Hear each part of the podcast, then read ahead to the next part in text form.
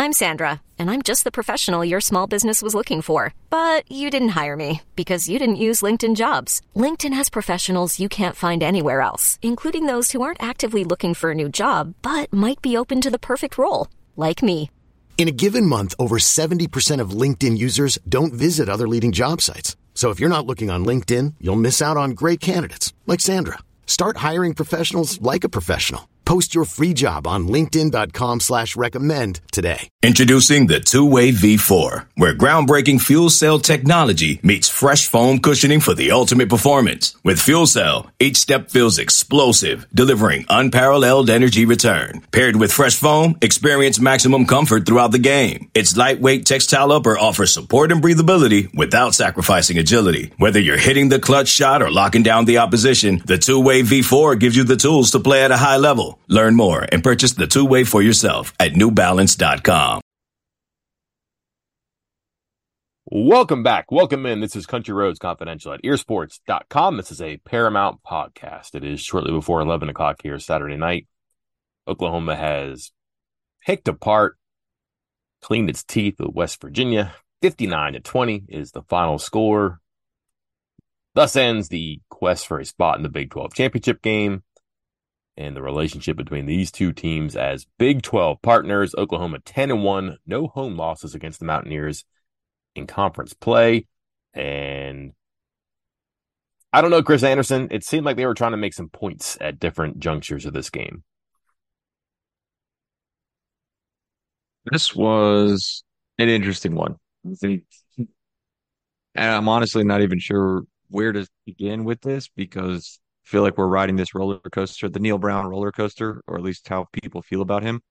Um, and tonight was not um, something he's going to want to have on his resume. I think this was a game that started out great, went south quickly, got ugly, and things just never got better. And a lot of things that you know we warned people about, like, hey, this is you know uh, might be a little deceiving about what's happening in this BYU game and it was back on a lot of the secondary issues, defensive issues, and shoo, like this was this was something else. I find your use of the word interesting to be interesting because for about 45 minutes, this was really not interesting. Oklahoma is is pretty good in two junctures of the game. Um, one is the first quarter. The scoring margin is ridiculous. Don't have to tell you, but they added to it tonight by being up 17 17. And typically, this season and, and when they've been good, just because they have a very good offense. They're excellent front runners from Stoops to Riley to now. They just dominate the second halves, and they did tonight. They got two touchdowns in every quarter, Chris. We thought that last night was bad for the basketball team. West Virginia football allowed 31 points in the first half tonight. West Virginia basketball allowed 32. And it all ends badly because you can't have nice things right now, too this um this this does just show separation. It does, and I don't know how much you want to talk about the game and how much you want to talk about the big picture. And when I refer to you, it's to you, Chris. It's the people listening. This feels like rinse and repeat in a lot of senses. West Virginia has been pretty good when they played pretty mediocre competition this year. They have played a small number of games against hmm, quality teams and just haven't shown up in the big spots on the stage, in the spotlight, whatever you want to say. And their deficiencies, the concerns you have going forward, the moments that give you pause and make you wring your hands or bite your nails or really wonder about what you're doing now, what you're doing in the future, kind of come to the surface. And it happens tonight. The trouble is that Oklahoma is very good. And I don't know how you judge your team against Oklahoma, where this is as we said in our preview podcast, just a uniquely dominant team in this conference because through three coaches in West Virginia's time in the Big 12, they have been the flag bearer for the league and they look as good as anybody tonight in the Big 12. Yeah, I think that's what's most startling for people. And I think that's why anybody that hops over the message board this evening, they're going to see a lot of very upset people, uh, a lot of upset posts and threads and everything like that because it's not that West Virginia lost this was like I mean the, the difference between the two teams was stark. Like it, it was drastic. Um, what was going on out there, the teams that were out there. Because even West Virginia's offense, again, that first drive looked great. It looked almost effortless moving up and down the field. You're like, okay, scripted plays, three weeks in a row, bang, bang, bang, good to go. Um, but there was this belief that you know, as a whole, for the whole team, for the whole game, that this offense had figured things out, had turned things around. They've been scoring points against these other opponents.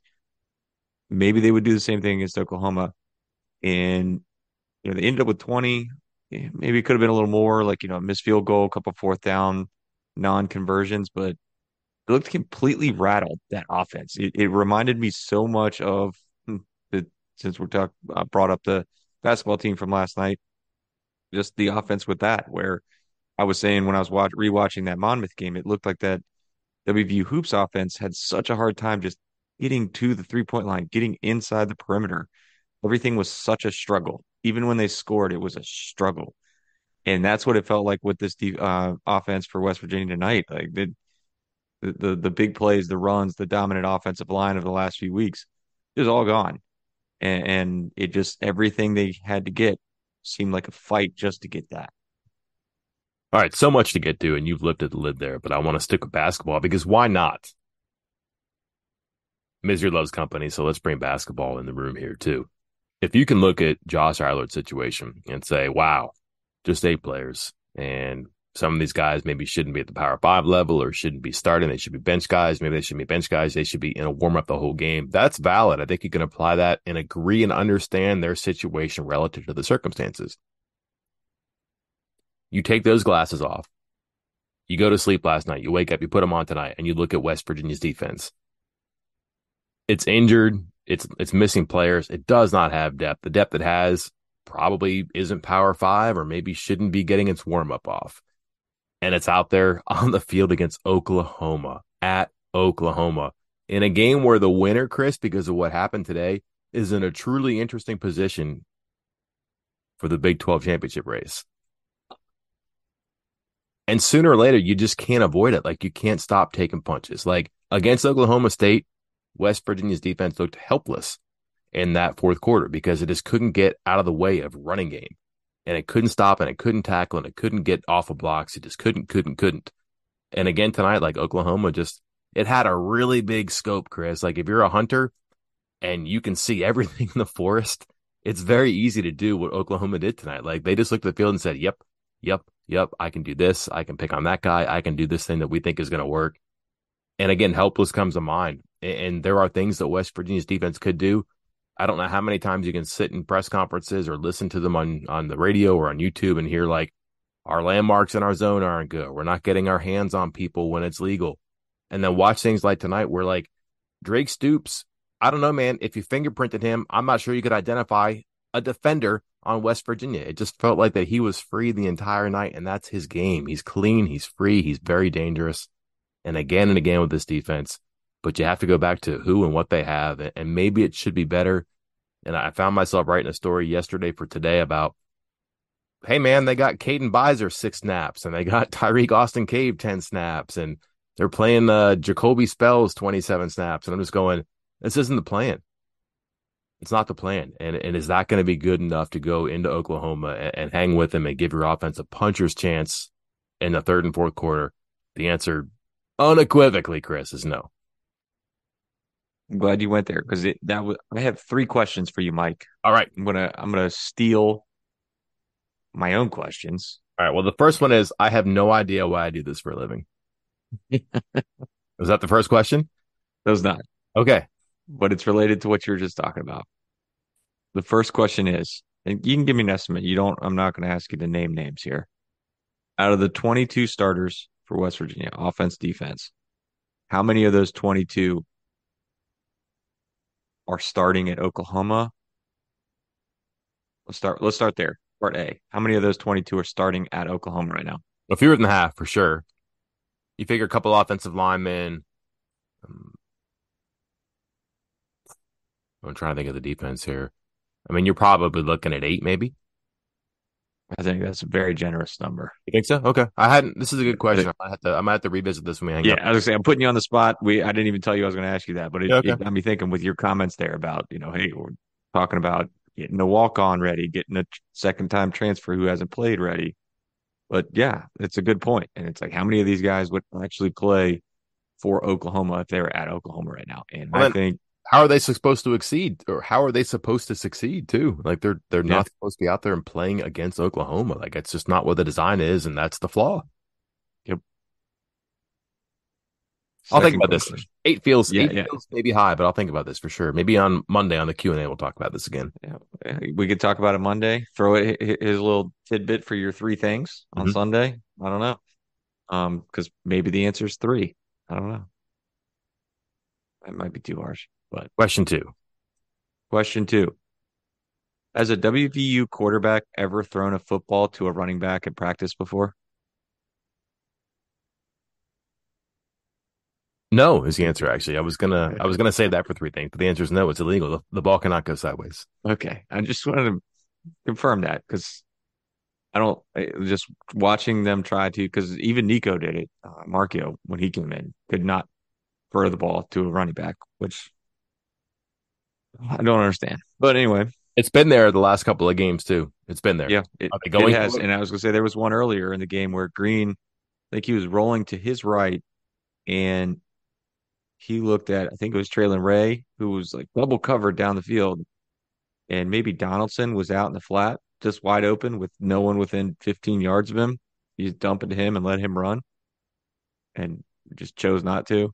But even when they choose to throw it, they can't complete it. It's very, very strange.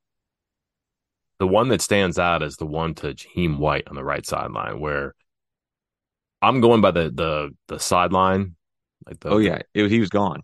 It looked like a touchdown, maybe just based on the number of hands that went to heads, and like I'm pretty sure they had to like mute the boom mic on the field because every it just went silent. Like it was really funny. It was just like you hear this like roar from the crowd, like oh, and then like someone hit the seven second delay, like, oh, we can't have seven people saying that word on television.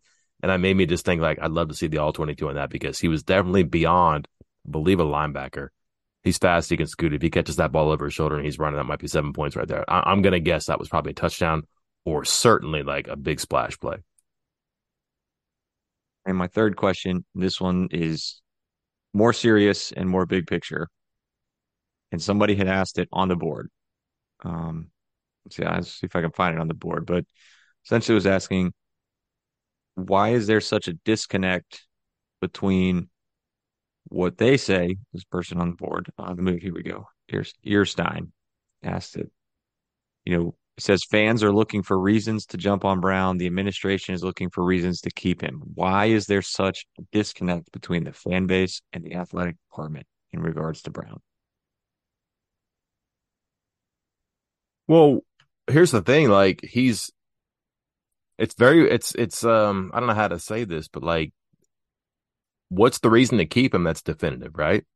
And also what's the reason to get rid of him that's definitive? He's he's uh Neal Brown Stringer Bell, man. He's a 40 degree day right now.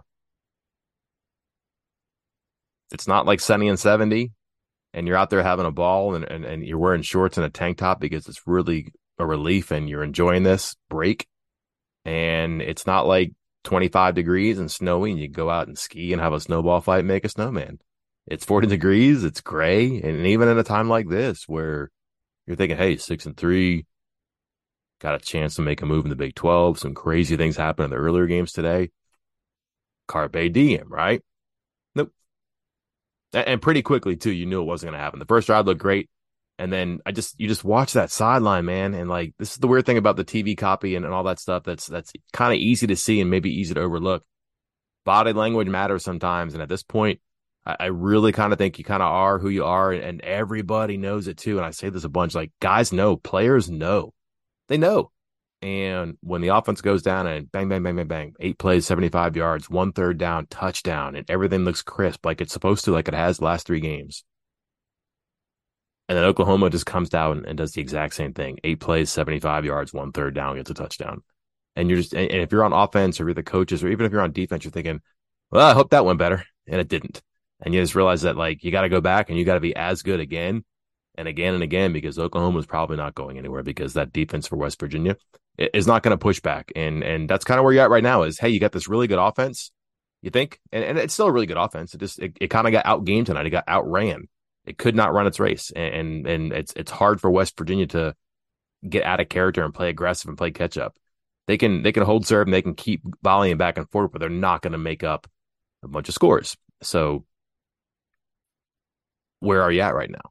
You have a good offense, you have a deficient defense again. And that was the same last year. And last year you didn't have an offense or a defense. There's been times in the past you had a really good defense, you didn't have an offense. So like what's the reason to keep them? Okay, fine. But then what's the reason to get rid of him too? Because it looks bad. This is still a good year. Like uh, ostensibly, it's a good year.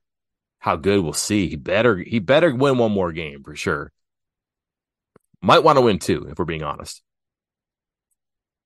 But you can't definitively answer that question. I think that's the frustration for a lot of people is that you wanted this year, after last year's like indifference, that they fumble the transition, whatever you want to call it, you wanted to have no shades of gray. You want to have an easy thumb up or an easy thumb down. And right now you kind of have thumbs in the middle which is weird because they're six and three playing for a chance to be in Dallas today. And then just the, it, it doesn't feel like a step back. It feels like they kind of got pushed back more than one step. This episode is brought to you by Progressive Insurance. Whether you love true crime or comedy, celebrity interviews or news, you call the shots on what's in your podcast queue. And guess what? Now you can call them on your auto insurance too with the Name Your Price tool from Progressive. It works just the way it sounds you tell Progressive how much you want to pay for car insurance, and they'll show you coverage options that fit your budget. Get your quote today at progressive.com to join the over 28 million drivers who trust Progressive. Progressive Casualty Insurance Company and Affiliates. Price and coverage match limited by state law. Hey, I'm Brett Podolsky co founder of The Farmer's Dog. We make fresh food for dogs. We started the company when we saw what a huge difference it made in my own dog, Jada, when she stopped eating ultra processed kibble and started eating fresh, whole food. The Farmer's Dog food isn't fancy, it's just real food delivered to your door in pre portioned packs. It's better for them and easier for you. Get 50% off your first box at thefarmersdog.com slash podcast. That's thefarmersdog.com slash podcast give I give that answer a thumbs up, Mike. Good answer. Because yeah, I'm with you. Like I think that seems to be what's making everybody so angry is that it's it's happening, then it's not, then it is, then it's not, then it's you know, then it, it the reason that they're not winning is because the offense is bad. You know, again, like the beginning of the year, it was like, wow, the defense is back. Defense is good.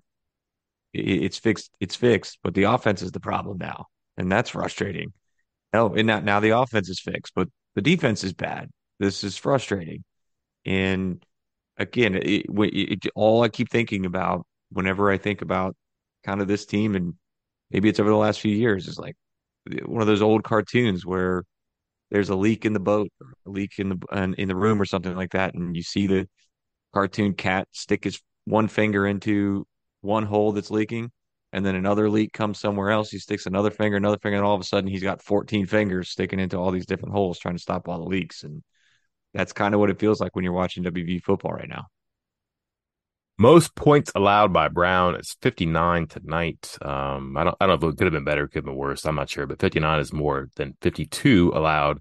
Get this, back in 2019. That's not what you want to do. And I think it's, let's just talk about the day, Chris. Like Oklahoma State loses. Now there's another two loss team in the conference. You had to have somebody come back to you. You don't have to have both teams come back to you. You just got to get into the final if you want to. And I understand right now it sounds silly to talk about West Virginia playing in Dallas for the Big 12 championship, but that was the theme heading in. Hey, if you want to do this, you're going to have to beat somebody good. Here's Oklahoma. Here's the standard bearer in the Big 12 for the entire time you've been in this league.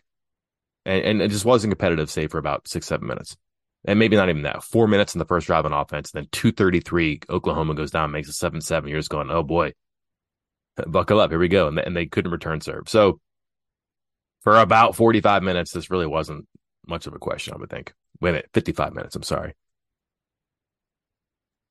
Kansas loses. There goes another two loss team down to three losses. Kansas State looks good. Um, just some other things that like have to happen if you're going to make this a reality. I'm not saying it's 2007 where 27 different things had to happen after our loss to South Florida, where you get into the national championship game conversation. This is very different. You're talking about a two loss team, leapfrogging some teams and having some people come back to them. But you had a chance in all the good stuff that happened for a couple of weeks here. Just, it just looks a little bit like fool's gold. but I say that, and then you look at like what happened in South Florida today, where Oklahoma State goes down there and just gets absolutely destroyed. So strange things do happen, and, and I, I just wonder. I don't I don't know how much you can make out of one game when you step back and say this is one of the best teams in the country, not in the Big Twelve, in the country. And how much shame do you put into a loss that that was really really one sided? I don't know. Um, which kind of brings back to this, Chris. Like they're going to be playing for, you know, one of those those off brand bowl games now. Not going to make Dallas in the Big Twelve championship game. That might have been their fate, anyways. I get that. Even if they win out, they might not make it. But like, but like, who, who are they? Where are they? What are things right now? And do the final two games really prove anything to you? If they do go two and zero, I don't know. I think it's a really interesting conversation because now, you know, like style and points and optics and, and the visuals ugh, man, I, I don't know what Wren Baker said one time, like the vibes or the the feel or something like that was going to be a variable that he had to consider here. And man, tonight was not good, like competitively, but also like aesthetically. Like there were some really loose and undisciplined moments in that game that didn't look good. That fortunately for West Virginia got settled down. Still part of the mosaic. I, I just wonder how much like one game against a very very good team that's just frankly better how much that affects decisions or if you just dismiss it because there is a separation and that team is not going to be your problem anymore. I'm with you. I think the hardest part of this is what do these two games? I think that the, I think the final two games are it's not a lose lose, but I don't think there's anything you can gain from it. Like you know, you go two and zero. Oh, it's like yeah, you're supposed to do that. Like these are the the two remaining teams are two of the worst teams not only in the Big 12, but in Power Five football. So you should go 2 and 0 in the final two games. 3 and 7, and you, 3 and 7.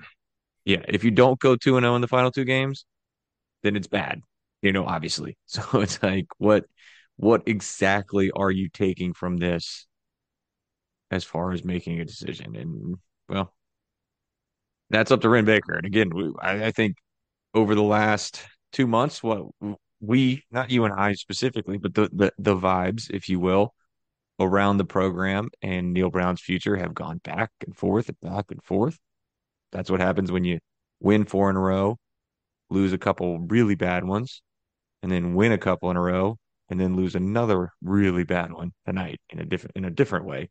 Um, it's going to fluctuate like that, and certainly fans are um, feeling all sorts of ways about this right now. And I guess the only only person or one of the only people that really matters is how Wren Baker's feeling right now. Yeah. And and just like for for I don't know, anecdotally here, I think one of the people he really admires most in his his trade is Joe Castiglione, who's the athletic director at Oklahoma. And it would have meant a whole lot for for the guy that either he had to keep or he chose to keep or he wants to stick with to go into Oklahoma and win and be like, man, you really got this thing going. And it just wasn't that tonight. But this this was bad. It could have gotten a lot worse because there's just one of those moments, Chris, where and everybody has seen this when a coach is losing it. There there is a a, um, a, a dam breaks moment where you can't get it back together, and it just it just felt like after that third Drake Stoops touchdown with the Anthony Wilson scene in the end zone, guys are like pushing and shoving everything. It's like this looks bad, man. I'm not saying it's going to be like Florida State, Miami, and there's a brawl, whatever. But it just looked bad. It looked sloppy. It just like this is not a collected team that, and it, and it kind of came button back together, and and nothing more happened uh, on on the West Virginia side of things. Oklahoma State's offensive lineman got ejected, and like I see people getting mad about that, but someone stuck up for their teammate. Like I don't really. I think if it was the, the roles reversed, people would be really happy that happened. If a West Virginia player had been knocked down in the end zone, had been posed over, and then one of their offensive linemen said, "You know what? That's not going to work. I'm not going to have that happen. You're getting smoked and you're not going to make us look like the fools here. You guys are the ones getting beat badly. I'm going to take this out on you. Like, I don't think anybody'd be upset about that. It's football and, and people play with emotion and, and sometimes with a grudge too. So that's okay. But it never really unraveled past that. But it never was a, uh, a game that was really in doubt and the competition of it matters more than all discipline, all that stuff. Yeah, it's all part of the picture here, but it didn't go too bad. It, it was wobbly for a little bit, but didn't win, didn't really hang, never got to play their game, and never really got to show like, hey, this is why West Virginia is six and three, and it is in this conversation here. And just just that just feels like the unfortunate part about it is they had a really good drive to start, and then it's even, and then Chris like three and out, three and out, three and out, four and out, and, and the game was gone. Like as quickly as it seemed like they had a chance, it disappeared. Like it was very surprising how how fast it slipped through their fingers in that first half. I'm uh, I'm with you wholeheartedly about that. That's the most disappointing part. Is like this was an opportunity, primetime game, Fox, nationally televised. You know, uh, outside chance of making the Big 12 championship game. You're playing Oklahoma, blue blood that's leaving the leaving the conference. And now people, you know, maybe people that are tuning in for the first time are like, all right, let's let's see if this is legit. And then they see that and they're like, oh, nope, moving on. And that's unfortunate. Do you make anything of the fact that Oklahoma and Texas are not here next year? Like maybe you don't have to measure up. That sounds like really reductive and maybe unfair, but they're not going to be in the Big 12. And West Virginia has beaten BYU, UCF, maybe coulda, woulda, shoulda beat Houston, has Cincinnati next week. These are the teams that are coming in. Some of these Pac 12 teams, I don't know. I don't think they're going to really struggle in a transition like the group of five teams coming up. Is Arizona State dynamite? I don't know about that. Utah, Arizona, I don't know, Colorado. I'm not sure about that. It just seems like you're moving out the two heavy hitters. If West Virginia's big sin in 2023 is that it's not up to par with two teams who were not going to be here in 2024, well, how much do you take that out in Neal Brown? I don't know. I think it's a really interesting variable. Well, it, it's the biggest variable because there is basically, just like you said, like almost like a, a power void at the top uh, of this conference when they leave. Now I know Texas. I mean, again, you noted that Oklahoma has kind of been running the conference for a while, and and lately, like other teams have been sneaking in there and doing things. TCU, Kansas State, but um, as far as like the recruiting part of it, the actual acquisition of talent, Oklahoma and Texas were on another level than everybody else in this league. They always were going to be. That was not going to change. And now they're gone. And there just seems to be this opportunity for a team or teams to kind of ascend to the top of the league and maybe establish themselves as, you know, maybe not to that level, but to be a team that's always considered a contender. So, do you want to do that? Do you want? I mean, again, do you want to do that with brand new coach that you bring in for the very first year of this new transition? And and conversely, do you want to do that with a coach that you've had for five years that is 500 and you're not sure is the answer? It's it is the biggest variable I think uh, of this entire situation. Look at the Big 12 membership. Like Baylor had a run, had two runs, I guess. I'm talking about the time that WVU has been in the Big 12. Baylor had two runs, not looking good. Kansas State, coaching change. Snyder was up and down. Klieman's been down and up. Iowa State, Matt Campbell. Texas Tech had different coaches. Mike Gundy, he he's going to Gundy one every year, it seems like. I mean, you can go down every Big 12 team. TCU was down with West Virginia one year, a couple years, should have been in the playoff maybe one year, play for the national title some other year. Like you, you see cycles here. You add different teams and all the variables they bring. It just seems like it's going to be one of those things where it's going to be cyclical. And why can't you hop on the merry-go-round and just get it once every couple of years? We mentioned this the pregame. Like Oklahoma's dominance in this league has been really uncanny. You might not see that in a major conference ever again. It's just so hard to do. Like, I mean, teams will have runs like Alabama or Clemson or Georgia, but those are like special programs and, and they're just so, so much of an outlier. It's just hard to say. It just makes the makes you feel like the Big 12 is going to be a lot more competitive, a lot more open to competitors for the top spots than it has been because Oklahoma's always been the one or one of the two, and and they're not going to be there anymore too. How about the game, Chris? We talk about the game at all? Um, we've been talking about big picture stuff, opportunities squandered, you know, forgiving this flaw, accentuating that one. We've kind of overlooked the game, which maybe we're not the only ones who did highlights, lowlights, talking points here. It, it, it, does feel like it followed a script that was like more of a tragedy or comedy than than maybe you, you predicted or you expected if you were an optimist. But if we're trying to figure out how this is a 12 and a half to 14 and a half point spread, we, we got a pretty good look at why early on. Yeah, I think I was looking at my three keys and like one of the first ones again, you we, what were we going to talk about uh, after the game said first quarter. Lost that one. Uh, one of the keys uh, I believe the number one of my three key matchups was West Virginia's second and third line or West Virginia's secondary uh, and their ability to tackle in space. um, not great at that today. I don't think.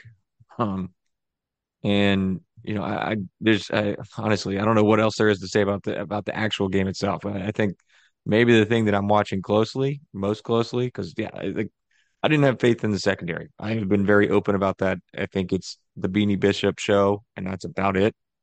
Um, back there, like all across the entire secondary. Wide receivers were disappointing again. Oh boy. Um, and that again, we I, I put it on on Twitter, put it in that thread. That one Devin Carter play was like, I mean, I don't know how many times you can give up on the same play, but that was a lot. And then running backs, meh. I mean, Donaldson looked like he was running okay, um, especially for an offensive line that wasn't doing great. But the thing I'm watching closest, quarterback, man, like yeah, 10 of 31, the two quarterbacks, 10 of 31 with two interceptions. It's not great.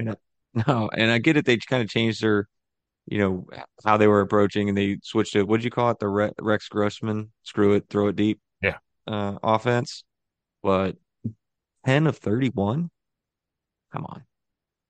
They're, they're just not made to play like that. That's all. Like they they got to be balanced and within like striking distance or in the lead or whatever. And and you see why they just have shortcomings. They they don't have reliable receivers they can do stuff with. Uh, there, there's a play where EJ Horton is, I think he's outside and Carter's inside, and they kind of do like a switch where they run in, he runs in and Carter runs out. And it's one of those things where like you throw that ball middle right, and it's it's it's on a touchdown maybe, but it's a long gain. You, you let the guy run under it, and it lands in the left hash. And it's like, uh, you, scheme up a good play and have a chance to do something with it, and the ball just goes the wrong spot. And yeah, 10 completions, you're not going to win games. Like Pat White can, not Pat White and doesn't have their offense to do that around him too. And it's again against a team like you're playing tonight, just the margin is so small for your offense because your defense is what it is, and it's going to be difficult here. Um, apart from that, like I just I just don't know what to say. Like the the obvious stuff was obvious, like what you thought about, worried about, talked about, fretted about before the game. I mean, other teams watch film, and, and again, you get this deep into a season, a season, these aren't coincidences anymore. Like things happen because teams look at stuff and say, all right, we're good at this, and, and you're not. Let's see if we can stop this. And sometimes you do, and, and frequently you don't. And that's why stats add up and why why you have like these trends that just really mean something. And, and now it's up to you to figure out, okay, the big goals are gone, but you still have a chance to win eight games in the regular season, to have a nice bowl game, maybe be warm in a week in December, maybe be done with your season by December 16th. Who knows? We'll see. They have two games left against three and seven teams, and they they gotta win one of them for sure. Otherwise, this is going to be a very interesting offseason. And and I just being home would be great. Cincinnati beats Houston tonight. That Houston loss looks just even worse and worse every time now. And and that's another variable. Like how do you how do you look at that and say, you know what, play great on offense and, and should have beat them, could have beat them, but didn't. Do you count that as half a win? I don't know. There's there's that's why the for the millionth time, Chris, would love the paycheck, would hate the work very complex conversation to have after a night like tonight. Yeah, not easy. And yeah, you noted Houston lost, and all, all three teams that beat West Virginia prior to this weekend lost today. So that is, yes, that is now, you know, just full resume kind of falling apart for WVU. Tough to do. Tough to do. All right. Done with this. Band aid ripped off. Now we begin the healing process. If you're down in the dumps about this game here. Fortunately, you have um oh well uh all right that doesn't count. Um you have uh, well tomorrow morning you'll have plays that change the game, power rankings actually accomplished. Three things I think, three things I know. Snap counts, notes and quotes. Am I missing anything, Chris? Anything up your sleeve here that we should be uh, a little bit more optimistic or cheerful about? Uh, we're approaching like top of the you know peak recruiting season. So get ready for some more recruiting news. We had big uh, midweek buzz last week that kind of laid everything out. That really got a lot of people talking about West Virginia's plan and the situation right now. Um, it's going to get interesting over the next few weeks. That's for sure. Can we talk about that, or is that still uh, taboo? About what? The the, the nugget. Plan? Yeah. Yeah, just about you know about how many uh, guys they're targeting, and and there's still targets left to go at the high school level. Is there like an if then there? You know, like if they're doing this, then we can assume blank. I don't know. I think the plan is like six ish high school guys, and but they have to be the top of like top of the line. Like the, this isn't this isn't like the early days of the recruiting cycle where it's like, hey, here are our top guys, and if we don't get those guys, then we move to these guys, and then we move to these guys. This is here are the guys. If we don't get these guys, that's it. Like you move on and wait and see what's going to happen with guys leaving and what you're going to do in the transfer portal. So it's a little different, but yeah, like if the right guys come around, you could see an, another six high school kids in this class. And again, that that really underscores the value of of wins in the final two games, and maybe you know that that time between the end of the regular season and the bowl game is prime recruited time because that signing day is uniquely situated now, where it's in a really good spot if you got good things going. Um, if you don't have good things going, you really got to work hard, like harder than normal those those couple of weeks. So could be good news for West Virginia if they take care of business in these final two games. Got to leave this one on the side of the road on the way back for Norman, fifty nine to twenty Audio Sooners. Don't know if or when these two will see each other again outside of a bowl game. So again, not their problem anymore, and maybe that's something that is a is a plus tonight. We can figure that out in the future. Future that has plenty of things about this game, and then what else awaits the West Virginia Mountaineers. Until next time, I am Mike Casazza. Now I'm Chris Anderson. We will talk to you then. Okay, picture this: it's Friday afternoon when a thought hits you. I can waste another weekend doing the same old whatever, or I can conquer it. I can hop into my all new Hyundai Santa Fe and hit the road. Any road. The steeper, the better. Because my all new Santa Fe is available with HTRAC, all wheel drive, so I can hit the trail without a worry in the world.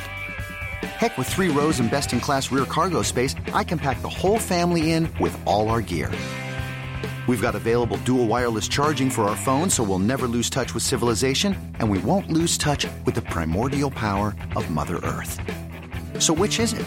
Waste the weekend or do something a little more epic? And conquer it in the all new Hyundai Santa Fe.